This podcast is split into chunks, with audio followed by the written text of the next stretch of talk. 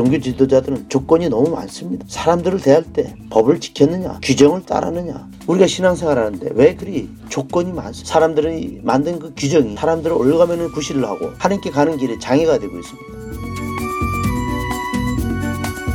신성국 신부가 들려주는 요한 생명 이야기, 그 따끈따끈한 이야기를 지금부터 함께 들어보아요.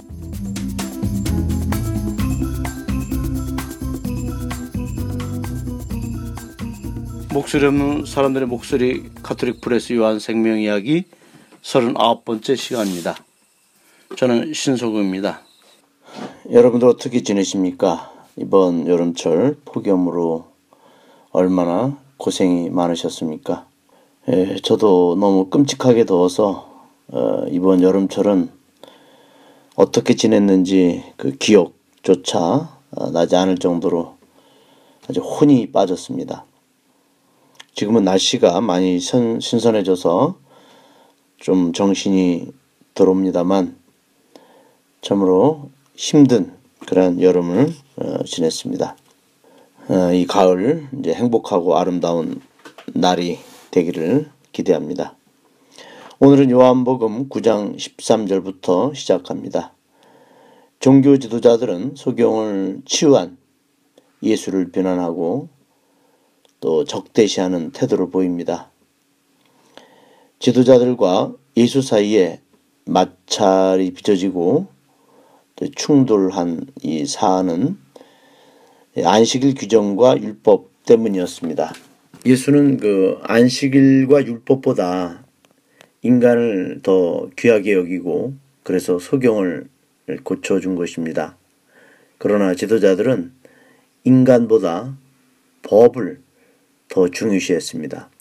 태생 소경의 이 치유 사건은 누구나 기뻐할 일이고 참으로 생명을 구한 좋은 일인데 그럼에도 불구하고 지도자들은 고통받는 자의 그 이 치유 사건에는 관심이 없고 예수가 안식일 규정을 어겼다는 것, 율법을 지키지 않았다는 그것에 대해서 분노하고 또 비난을 퍼붓고 있습니다. 이사의 예언서를 보면 인간이 하느님으로부터 눈뜨게 되는 날이 자유와 해방을 주는 날이며 비로소 인간이 되는 날이고 하나님의 창조가 지속되는 날이라고 에, 표현하고 있습니다. 안식일법에 매여서 눈을 못 뜬 지도자들, 즉 바리사이파 이들이야말로 소경들입니다. 인간의 아픔과 슬픔을 제대로 보지 못하고 또 공감하지 못하고 그런 자들은 결국 하나님도 몰라보는 소경들입니다. 그들이 종교 지도자들입니다. 그들은 지독하기 짝이 없습니다. 하느님을 율법 속에 가두어 놓고 율법의 노예로 만들어 버립니다. 하느님까지도 자기들 생각대로 안 하면 하느님으로서 인정을 못 한다는 것입니다. 자기들이 만든 규정과 교회법 안에서 하나님을 통제하고 관리하고 그래서 바리사이파와 오늘날 종교자 지도자들은 사실상 보지 못하는 소경들이고 또 지독하고 인간미가 없는 교만한 그 소경들입니다. 그들은 하느님을 잘한다고 하면서 사람들에게 가르치려고 합니다. 바리사이퍼로서 율법의 박사들이고 또 성직자들로서 신학과 성서와 교리를 많이 배운 자들입니다. 그들은 자신들이 많이 안다고 자부하며 사람들을 가르치려 하고 심지어는 하느님을 자기들 멋대로 만들어 냅니다. 그러나 정작 하느님을 못 보며 알지도 못하는 자들입니다. 소경이 소경을 인도하는 그 어리석은 짓들이 2000년 전 유대 땅에서 뿐만 아니라 지금도 우리 교회 안에서 비일비재하게 일어나는 일들입니다. 실제 소경은 누구인가? 태생 소경은 치유를 받았지만 바리사이와 지도자들은 치유조차 거부하고 어둠 속에서 헤매는 소경들입니다. 교만한 지도자들은 아무것도 보려고 하질 않습니다. 주변을 둘러보지 않습니다. 자기들 선입견, 자기들 입장, 자기들 특권, 자기들이 만든 그 우물 안에 갇혀서 사는 보지 못하는 자들입니다. 눈이 있어도 보지 못하고 귀가 있어도 듣지 못하는 자들입니다. 한국 교회 안에서 이러한 자들이 참으로 많습니다. 가르치려는 자는 더 많이 배워야 하는 것입니다. 성직자들은 세상 사람들로부터 더 많이 듣고 배우고 또 깨닫고 공감해야 합니다. 신학교 7년간 배운 신학으로 하느님에 대해서 다 안다고 착각하면 안 됩니다. 오산입니다. 하느님은 신학 책에 그 글자 속에 계신 분이 아닙니다. 그것은 죽은 하느님입니다. 사람들이 살아가는 생생한 삶의 현장에서 고통으로 절규하고 아파하고 울고 있는 그 사람들 속에서 실제로 하느님은 거기 계십니다. 신학책 속에 교리서 속에 아닙니다. 하느님은 생생히 살아있는 하느님은 사람들의 그 슬픔과 기쁨과 또 행복과 불행과 억울함과 절규와 이 세상의 희노애락 속에서 우리는 하느님을 찾아야 되는 것입니다. 글자에 갇힌 하느님 없습니다. 서적 속에 하느님 없습니다. 한 사람 한 사람의 삶이 하느님이 활동하는 성서이고 하나님의 말씀이고 또 예수를 드러내는 성사입니다. 세상 사람들이 거룩한 성령을 품는 품고 사는 성전들입니다. 우리 사람들은 누구나 다 하느님의 사랑받는 예수의 또 하나의 인격들입니다. 교회 안에서가 아니라 교회 바깥에서 세상 한복판에서 울고 계신 하느님 그렇게 만나야 됩니다. 아파하는 하느님 땀에 쩔어서 안간힘을 써가며 자신의 삶을 살아가기 위해 발버둥 치는 그 애쓰시는 하느님이 바로 거기 계십니다. 태생 소경이 예수가 하느님으로 왔다는 사실을 고백합니다. 그 이유는 예수는 아무 조건 없이 태생 소경을 받아 안아주셨기 때문인 것입니다. 종교 지도자들은 조건이 너무 많습니다. 사람들을 대할 때 너무 조건이 많습니다. 또 사람들을 판단할 때 너무나 많은 그 규정을 댑니다. 이유를 댑니다. 법을 지켰느냐, 규정을 따르느냐, 형식을 갖추었느냐. 우리가 신앙생활 하는데 왜 그리 조건이 많습니까? 왜 이렇게 복잡합니까? 왜 까다롭습니까? 해야 할 의무가 규정들이 왜 이렇게 많습니까? 사람들이 만든 그 규정이 사람들을 올라가면 구실을 하고 하느님을 만나는데 방해가 되고 하느님께 가는 길에 장애가 되고 있습니다. 그것이 필요합니까? 하느님이 규정 속에 갇힌 하느님입니까? 교회가 만든 규정을 잘 지켜야 모범적인 신앙이다.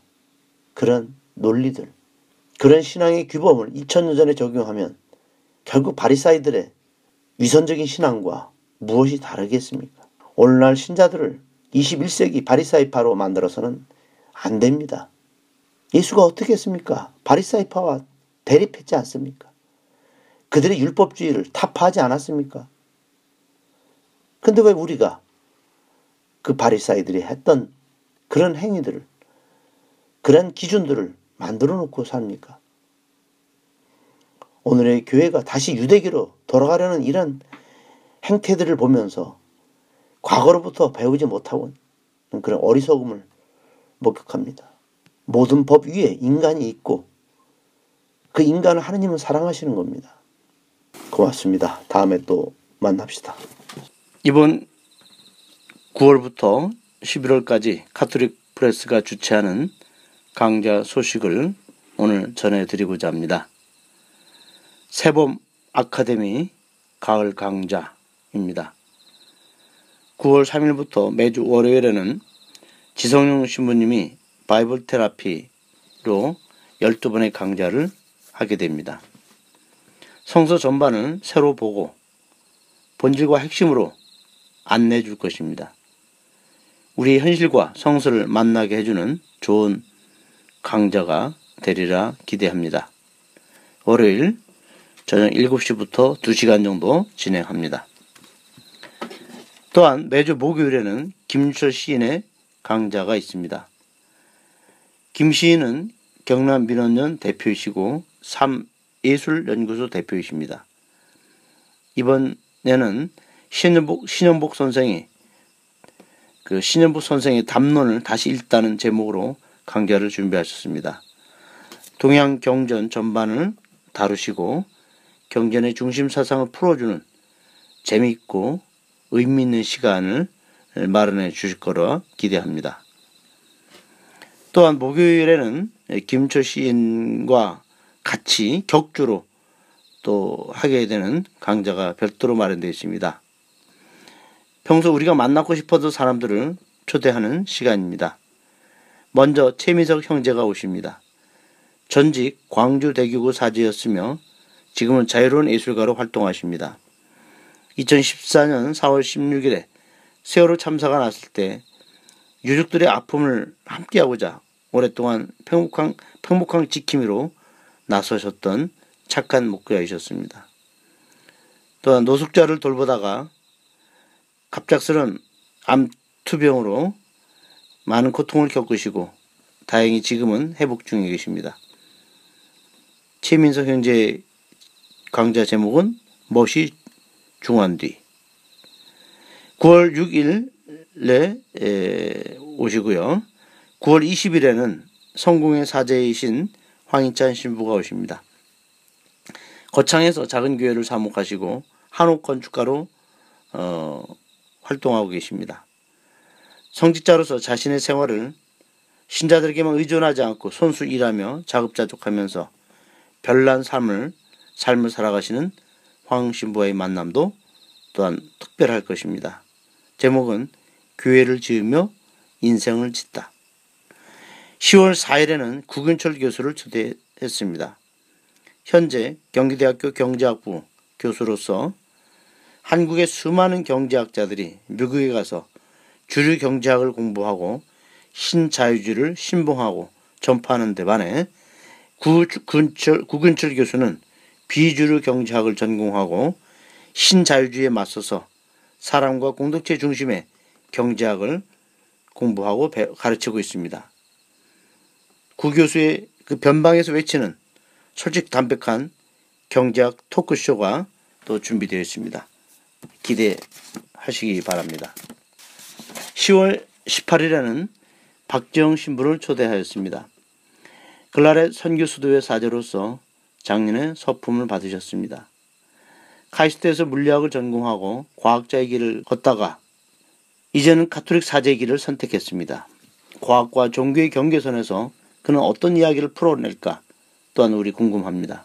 제목은 과학과 신학이 나에게 말 걸기입니다. 다음으로 10월 25일에는 김은수 공장장을 초대하였습니다. 술과 인연이 대단히 깊은 분이십니다. 와인을 생산하는 마주한 공장장으로 일하시다가 지금은 롯데 주류 군산 공장장에서 재직하고 계십니다. 우리가 술과 인생은 뗄래야 뗄 수 없는 관계입니다.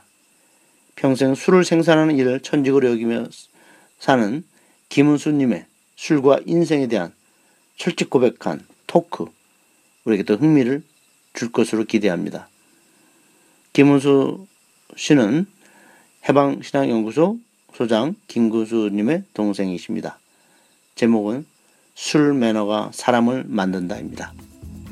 이번 가톨릭 프레스 가을 강좌는 색다르고 또 내용도 알차고 또 우리 삶에 직접적으로 도움이 되는 그런 강좌로 준비했습니다.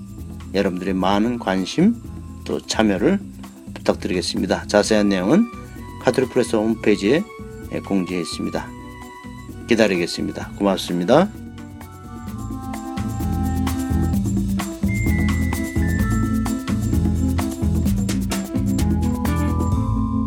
깨어있는 신앙인은 교회 쇄신을 위해 함께 노력합니다.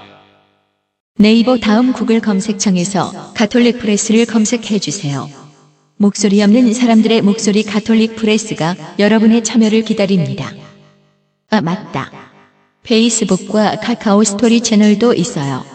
윙크.